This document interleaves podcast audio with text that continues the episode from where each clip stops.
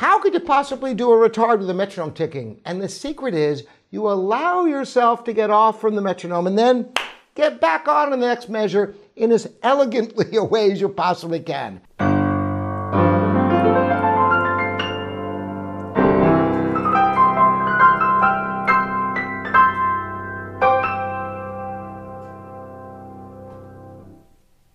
Hi, and welcome to livingpianos.com. Robert Estrin here with another show for you.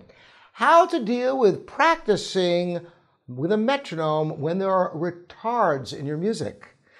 Sometimes you have tempo changes in your music, but you want to practice with a metronome to make sure you're playing overall well, and you wonder, how the heck can you do that? Do you program a metronome? Well, there are some metronomes that are very sophisticated. Or you could work with a digital audio workstation and program in exactly the amount of speeding up and slowing down in the score. But boy, that would take a lot of time and trouble. So I have a much easier way to address this.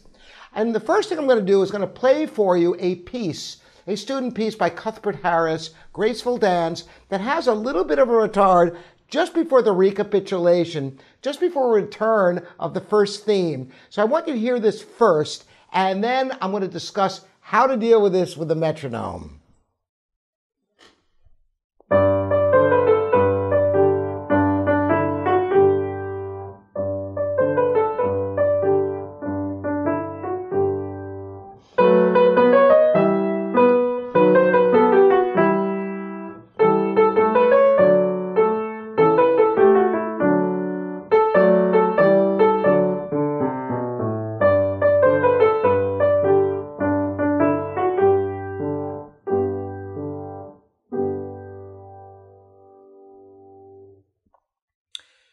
Probably heard a little bit of the retard just before the return of the beginning.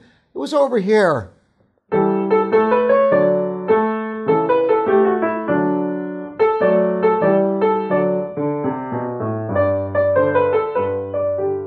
So if you were practicing with the metronome, you could play it first without the retard at all. Because one of the most important things of any tempo changes in your music is to know how much you're doing. If you never play it with the metronome, you won't know how much retard you're doing. So first thing is to play it with the metronome with no retard at all, like this.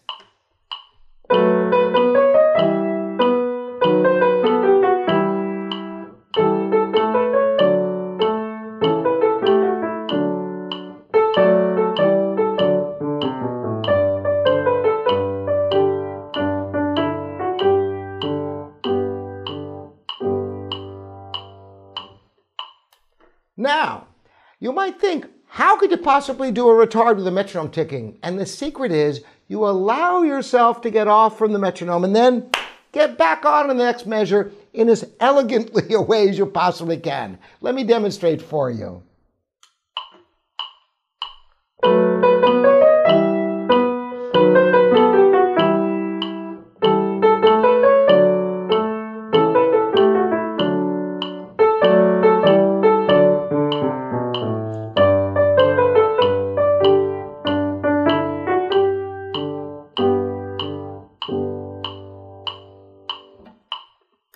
Now, it might not work out exactly the same each time. You may have to have a little concession, as I just did there, but that's fine because you get the benefit of being able to play through a piece and with the metronome.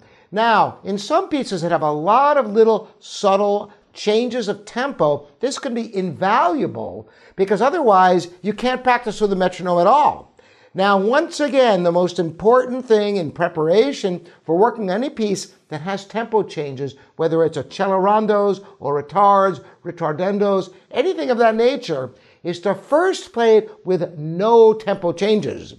I can't tell you how many times I've had students who come in and they're doing such huge retards because if you never check back with the metronome, you'll have no idea how much you're doing. So this gives you an idea of a subtlety of your uh, retards or if you're becoming excessive.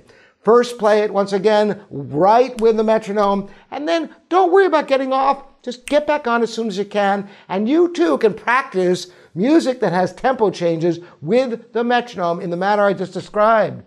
I hope this is helpful for you again. I'm Robert Estrin. This is livingpianos.com, your online piano resource. If you ring the bell and the thumbs up, it helps the algorithm. And we'll see you next time here on livingpianos.com, your online piano resource.